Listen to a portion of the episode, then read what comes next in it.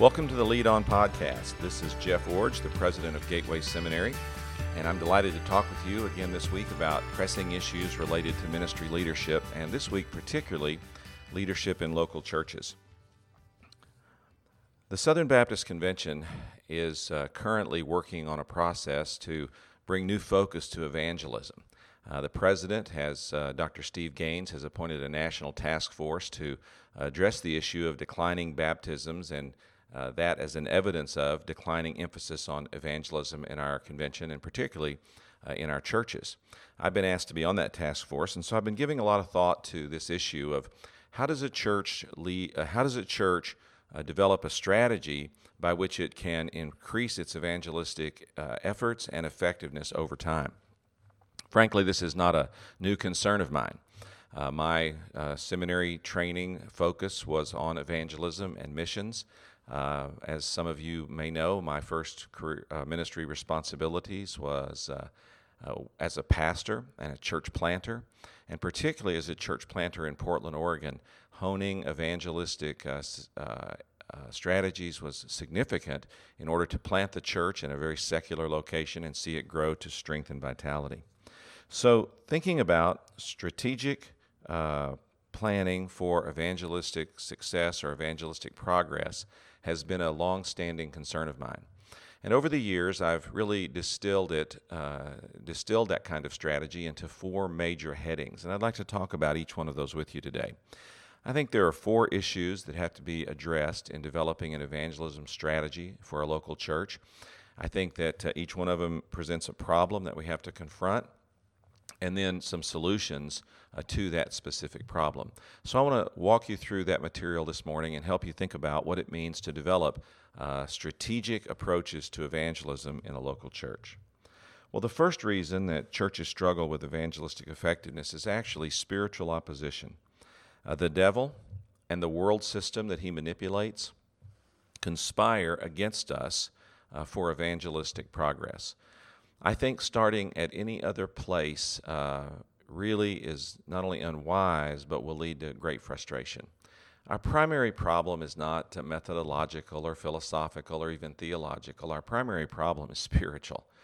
Uh, we're facing uh, an onslaught of opposition to sharing the gospel, and that is both uh, in the confrontation we feel by our culture, but also in the just subtle undermining of energy and commitment to and uh, effectiveness in this particular area of ministry.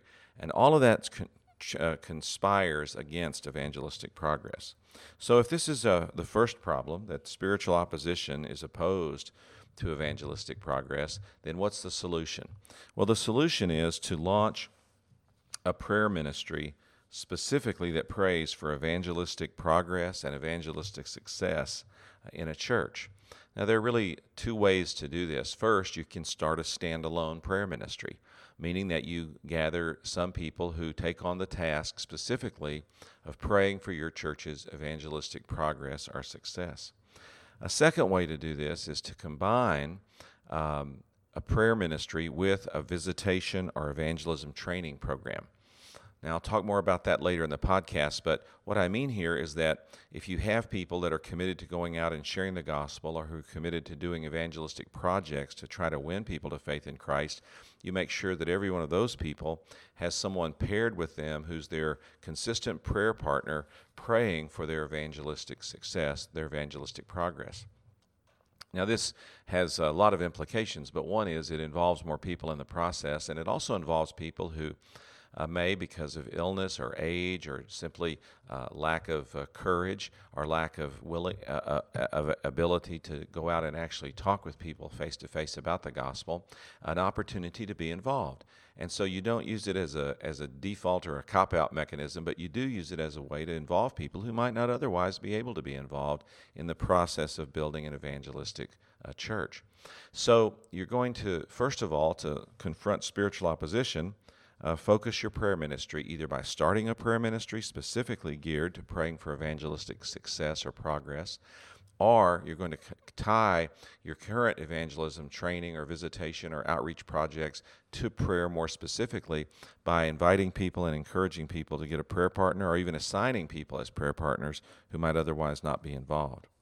Now, in thinking through this uh, over the years, I asked myself uh, the question Does the Bible really say anything specifically about praying in relationship to evangelism? And so I studied the New Testament prayers, our instructions to pray, and really discovered that there are at least five specific ways that the New Testament advocates we pray in relationship to evangelism. Now, I don't have time on the podcast to go into each one of these in detail, but let me just overview them for your future study. First, we must pray for more people to start witnessing. In Matthew 9 35 to 38, the Bible says, then Jesus went to all the towns and villages, teaching in their synagogues, preaching the good news of the kingdom, and healing every disease and every sickness. When he saw the crowds, he felt compassion for them, because they were weary and worn out, like sheep without a shepherd. Then he said to his disciples, The Lord, the harvest is abundant, but the workers are few. Therefore, pray to the Lord of the harvest to send out workers into the harvest. So we must pray for more people to start witnessing. Second, we must pray for more opportunities to share the gospel. In Colossians chapter 4 verses 3 and 4 the Bible says this: At the same time, pray also for us that God may open a door to us for the message to speak the mystery of the Messiah. And so, using the analogy of praying for a door to be open for the message of the gospel, I know that we can pray for more opportunities to share the gospel. Third, we must pray for bold insight into sharing the gospel in today's world. Ephesians 6 19 through 20. Pray also for me, the Bible says, that the message may be given to me when I open my mouth to make known with boldness the mystery of the gospel. Pray that I may, might be bold enough to speak as I should. This prayer is a prayer for boldness, yes, but it's also a prayer for insight into being able to speak the gospel, particularly into the context or setting in which this person, Paul, who wrote this, was living. So the same is true for us. We must pray for bold insight into sharing the gospel today. And then we must pray for the gospel to be more rapidly received. In 2 Thessalonians 3 1, the Bible says, Finally, pray for us, brothers that the Lord's message may spread rapidly and be honored. It's appropriate to pray that the gospel will spread rapidly. While most of the time we think of the gospel spreading incrementally, one person after one person after one person, it's also important to pray that the gospel spread rapidly. And then finally, and perhaps most pointedly, in Romans 10 chapter 1 or chapter 10 verse 1, Paul says we must pray for people to be saved. He said, Brothers, my heart's desire and earnest prayer to God concerning them, of course, concerning Israel, is for their salvation. And so Paul prayed for people, a people group, if you will, to come to faith in Jesus Christ. Now, these are five specific prayers or instructions to pray in the New Testament that are directly connected to evangelism. And so, the first step in developing a strategy for evangelistic success or progress in a church is to create a prayer ministry that's specifically focused on evangelistic progress. And that can be done by creating a standalone ministry or coupling a prayer ministry with existing outreach uh, projects or outreach programs. But nevertheless, the first step is prayer. A second reason churches struggle with evangelistic effect- effectiveness is they have leaders who do not model effective evangelism in their own lives. This, now, the solution to this is simple. As a church leader, you have to set a personal example as a witness in your community. This means that you have to find a way to connect with lost people and witness to them. Now, most Christian leaders find far uh, find so many opportunities to to fill up all of their available time doing things just for Christians. We can spend all of our time leading Bible studies, going to prayer meetings, planning and leading worship services, strategizing programs, meeting with troubled people, and believe me, I know all of that is significant and I've done all of those things throughout my ministry. But it takes real discipline to carve out some time every week that you're simply devoted to working in your community to share the gospel, not as a Christian leader, but as a Christian. Now, all through the growing up years in our family, uh, our children's growing up years, I was invested heavily in the youth sports community. I did that for a couple of reasons. One, it was a natural fit because my children were playing sports in, in all different sports throughout the seasons of the year. But also, I did it because I, I enjoyed the culture and I found myself uh, easily connecting with the people there. But I tried very hard to make this more than just a child or sports focused time in my week. I tried to make it a time when I went into those contexts always aware that I was representing the gospel and trying to build relationships, make connections, and have opportunities and seize opportunities to talk with people about Jesus Christ. Uh, that was a fruitful area of ministry for me. And so repeatedly, uh, I was able to stand up in front of my church and say, This is my friend. I met this person at T ball. I met this person in basketball. I met this person in Little League. I met this person through gymnastics. And having met them and developed a relationship with them, I've shared the gospel with them, and they've now come to faith in Christ. When people see you doing that, they know that it really is more than just lip service for you to try to get them to start witnessing to their friends, but that you're actually modeling it for them. Evangelism is a is a difficult part of church ministry leadership. It's something that, yes, we teach others to do, and yes, we challenge others to do, and yes, we cre- create programs and opportunities for others to do it well. But unless people see us doing it ourselves, actually being invested in people and working with people to lead them to faith in Christ, uh, all that we're teaching them to do will be undermined by the absence of our personal example. Now, while I've been at the seminary for 10 years, uh, I worked as the chaplain for the San Francisco Giants. And during that time, I was able to share the gospel with many players and their families, see many of them come to faith in Christ, um, and have that outlet, if you will, or that example, if you will, that people knew I was personally invested. And this required a significant time investment for me. Um, I had to devote about 15 weekends a year, plus multiple other days of the week throughout the baseball season, to the Giants. And you might wonder, well, how did you do that with all the demands of being a seminary president? Well, I did it because I made it a priority. And I realized that that uh, commitment and that uh, modeling was vital to the rest of my effectiveness in what I did in, as, in leading our school. It was interesting. Uh, over the years, I've been asked several questions by students about ministry leadership, but the most oft asked question has been uh, about my personal witnessing and personal disciple making responsibility with the Giants. And it wasn't just because of the notoriety of working with professional athletes, it was because students were fascinated by the fact that the senior leader of their school was actually modeling for them what we were trying to get them to do week by week, which was share the gospel, train people who'd come to faith in Christ as, in a discipleship process, and help them learn what it meant to live out the, their faith. I was actually doing that, not just talking about it, and that's always been a fascinating part of what students wanted to know about my ministry leadership. So, the second reason that churches struggle with evangelistic effectiveness is their leaders do not model effective evangelism in their lives.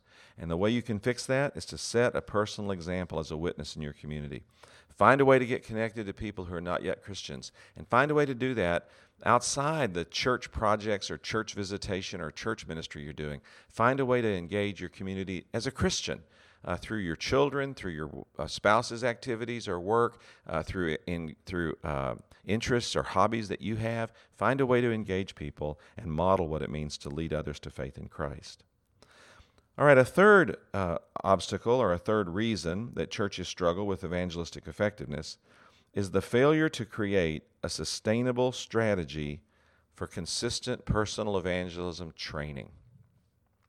Churches fail at evangelism because they don't have a strategy uh, for continually and perpetually training people uh, in personal evangelism. So, uh, the solution is pretty simple. You have to create a sustainable, consistent personal evangelism training program in your church. Now, I'm not going to recommend a specific program today on the podcast because I think there's several good ones out there. But you have to make a, a, decision about which program fits your style best, which program fits your setting best, and then adopt that and begin to use it uh, consistently to train witnesses over time in your setting. Now, some of you may be super creative and be able to develop your own program, but frankly, I discourage you from trying to do that. I think it's better for almost every person to choose a program that's been developed by some other highly creative person who has field tested this for several years and developed it to a point where it can be shared with others. I think for most of us, that's the better approach. Now, this became very personal to me a number of years ago when I was a pastor.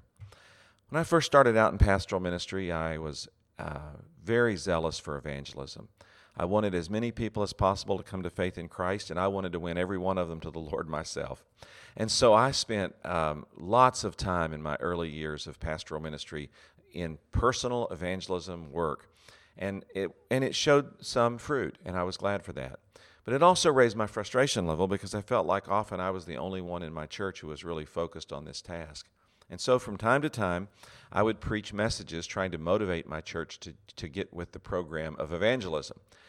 One particular Sunday, I preached a blistering message in which I really uh, confronted my church about their unwillingness to evangelize, their cold heartedness about evangelism, and their just overall lack of zeal in this area. Now, when I finished my message uh, and finished the closing prayer, I looked up, and standing just inches in front of me was one of my most committed and devoted members, and frankly, one of my most committed and devoted supporters. And this man, through clenched teeth, said to me, Don't ever do that to me again. And I said, Do what? And he said, Don't ever preach to me about something that you've never taught me how to do. And he turned and walked out of the church. Now, because of our relationship, I, I took this as more than just a critical attack or an offhanded comment. I, I realized that this was a significant moment and I needed to pay attention to what was being said to me.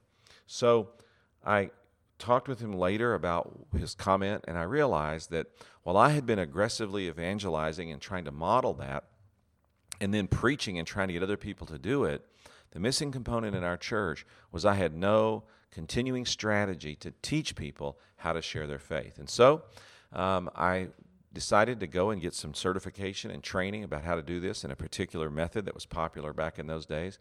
Brought that method back to my church and selected two people uh, to start training in personal witnessing. And I spent a, about 12 weeks, a semester, if you will, uh, training them every week, giving them homework, working with them in role modeling, taking them out and letting them see me share my faith, and then gradually introducing them to the process and letting them do some of the witnessing and sharing as we went. And during that first semester, there were just three of us, but a few people did come to faith in Christ, and God encouraged us to continue the process. And so at the end of that semester, we now had me and two other people that were trained. So we all selected two people for the next semester, which meant that now we were training six people uh, in personal witnessing. And this continued on for several years. In fact, uh, it continued on uh, in such a way that it became really a part of our church's life that people wanted to participate in and get this training because they saw the difference it was making in the lives of their fellow church members. Now, the culmination of that uh, effort really happened at the end of the third year. After three years, uh, we had a couple of dozen people that had now been trained in evangelism and were actually regularly sharing their faith with other people. And in February of that particular year, um, I was away most of the month on doctoral studies. Now, the way my doctoral program was set up, I was away during the weeks, and I only flew home on the on the weekends. And I would come in and just preach on Sunday, and then go back for the rest of the month long study period. But I tried to be at my church on those Sundays, and so on the four Sundays of that month, I flew in, preached, flew out. On those Sundays, 22 adults came forward in the worship service and said they had received Jesus Christ as their Lord and Savior and wanted to be baptized. And I had not led one of those people to faith in Christ. Every one of them had been led to Christ by someone in our church who'd been witnessing and working, in some cases for months, but culminating in that month of harvest. Now, the reason that was so significant to me was because, of course, obviously, I was happy that these people had found salvation in Jesus Christ. But even but beyond that, it was also significant because it showed me that if I would train people and trust them to share the gospel, they would actually follow through and get the job done. So, how do you, or, or, what are some keys to this kind of training program? Well, first, you have to make sure it's sustainable. Don't choose a program that's too complex or that can't be managed or that's too expensive. Choose something that's sustainable that you can do over the long haul. And then, second, you have to commit to it for an extended period of time.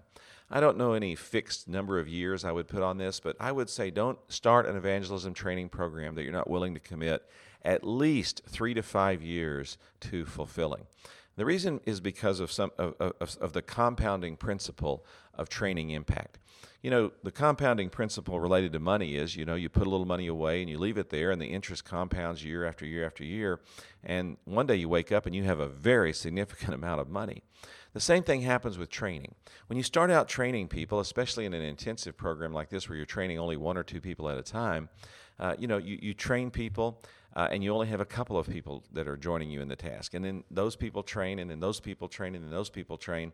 And you have some breakdown because some people don't complete the training, and some who go through the training are really not equipped to train another person. But there are always some who are. And so, um, it doesn't work out perfectly, but it does work out with what I call the compounding principle. And that is over time, where you may start with one or two, you're going to wind up with dozens of people who've been trained, and many of those will continue the process of sharing their faith long after the training is complete.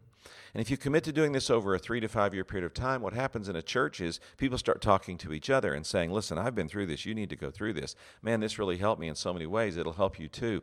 Man, I'm seeing the joy of me sharing my faith and people coming to faith in Christ. If you want that, you need to get the training and get, get out here and start working with us.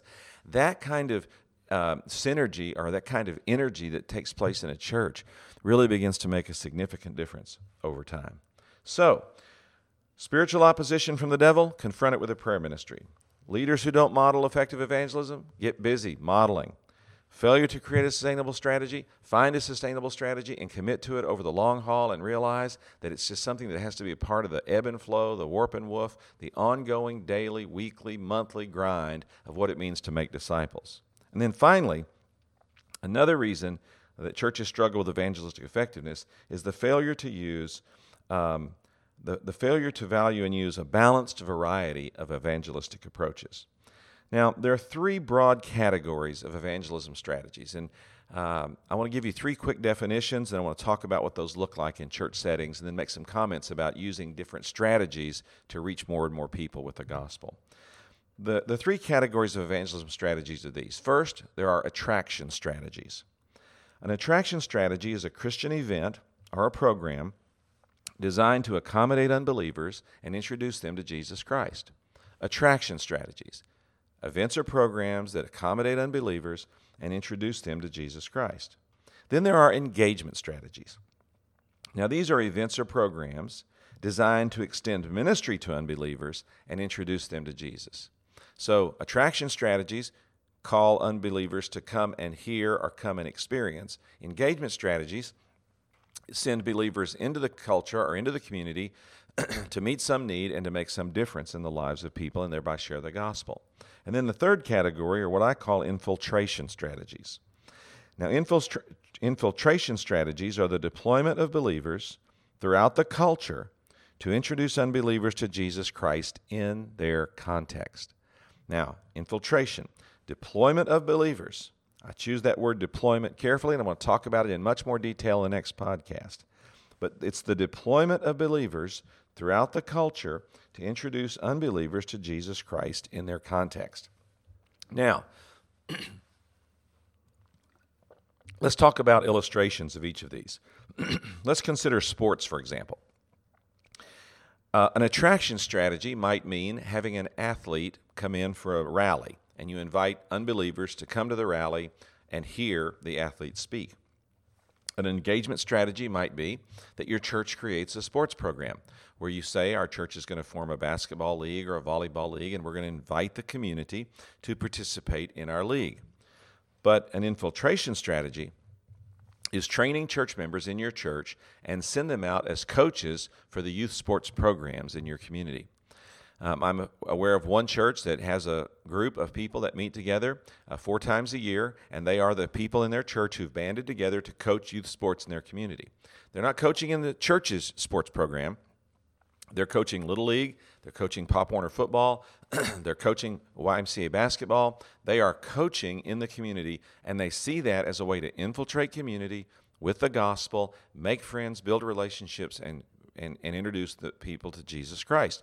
And so they meet quarterly to pray for one another, share best practices, talk about success stories, share struggles they're having, infiltration strategies. Another idea would be Bible study.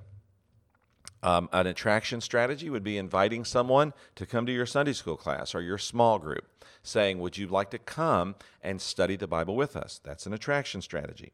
An engagement strategy might be starting a Bible study in your community. Saying, for example, we're going to start a Bible study in an office building or at a plant. We're going to start a Bible study in the community and invite people to participate. For example, I know a church that uh, is in a community where there's a, a mine that has a lot of shift work.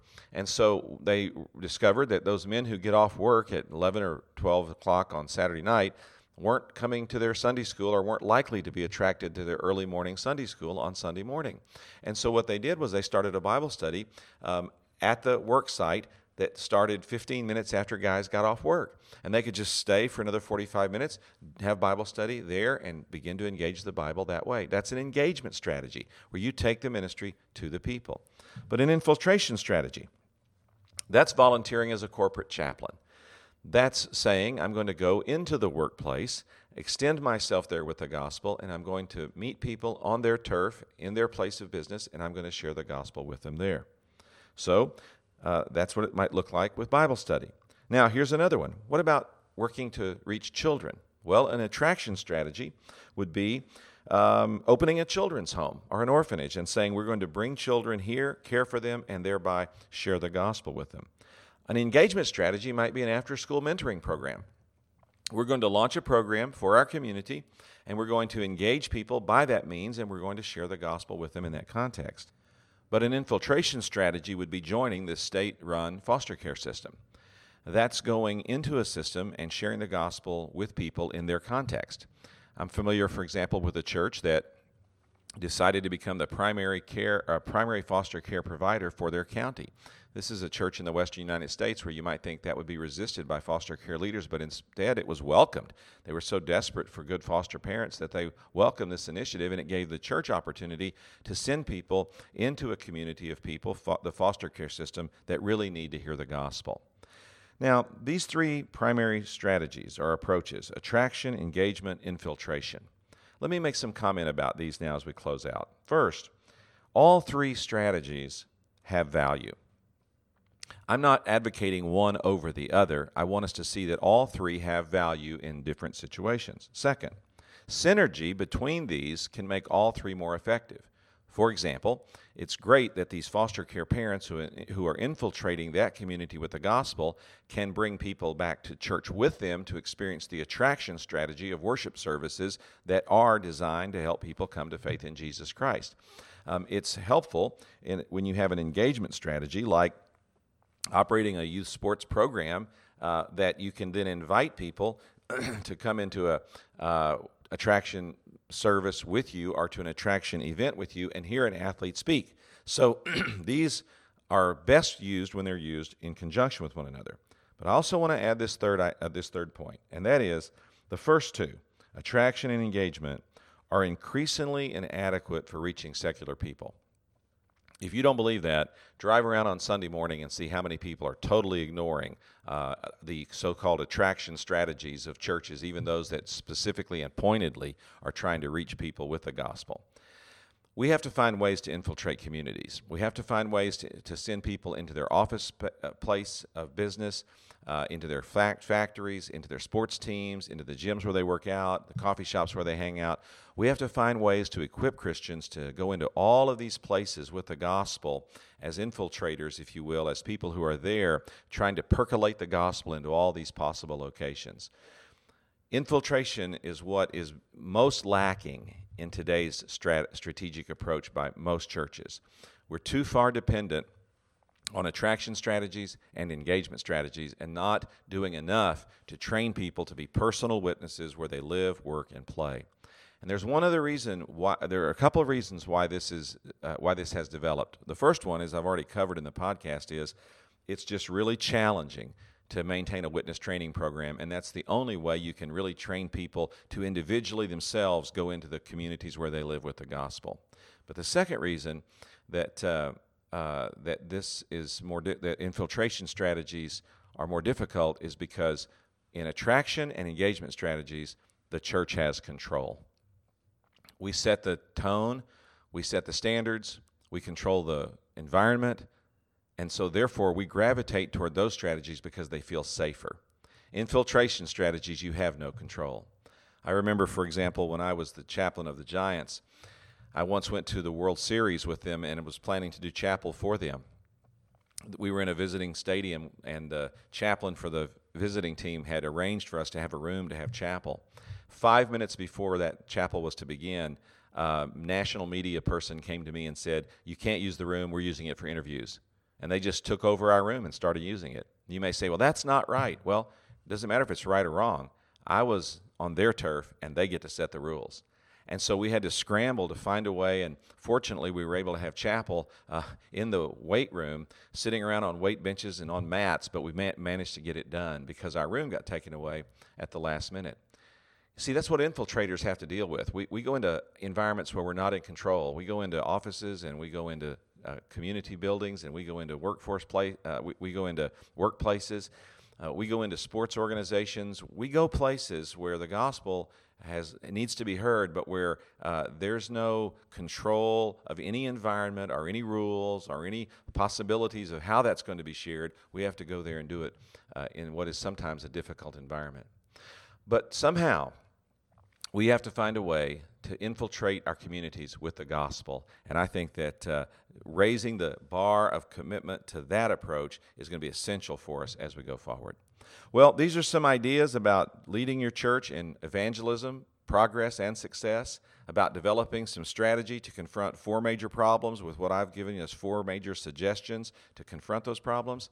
Uh, whatever you do, uh, find a way because we have to turn the tide of reaching more and more people in our culture and around the world for Jesus Christ, and we need to do it now. It's an urgent issue, and I plead with you and implore you to try to take seriously what I've said today and put it into practice in your location. Well, it's time to get back to work, so lead on.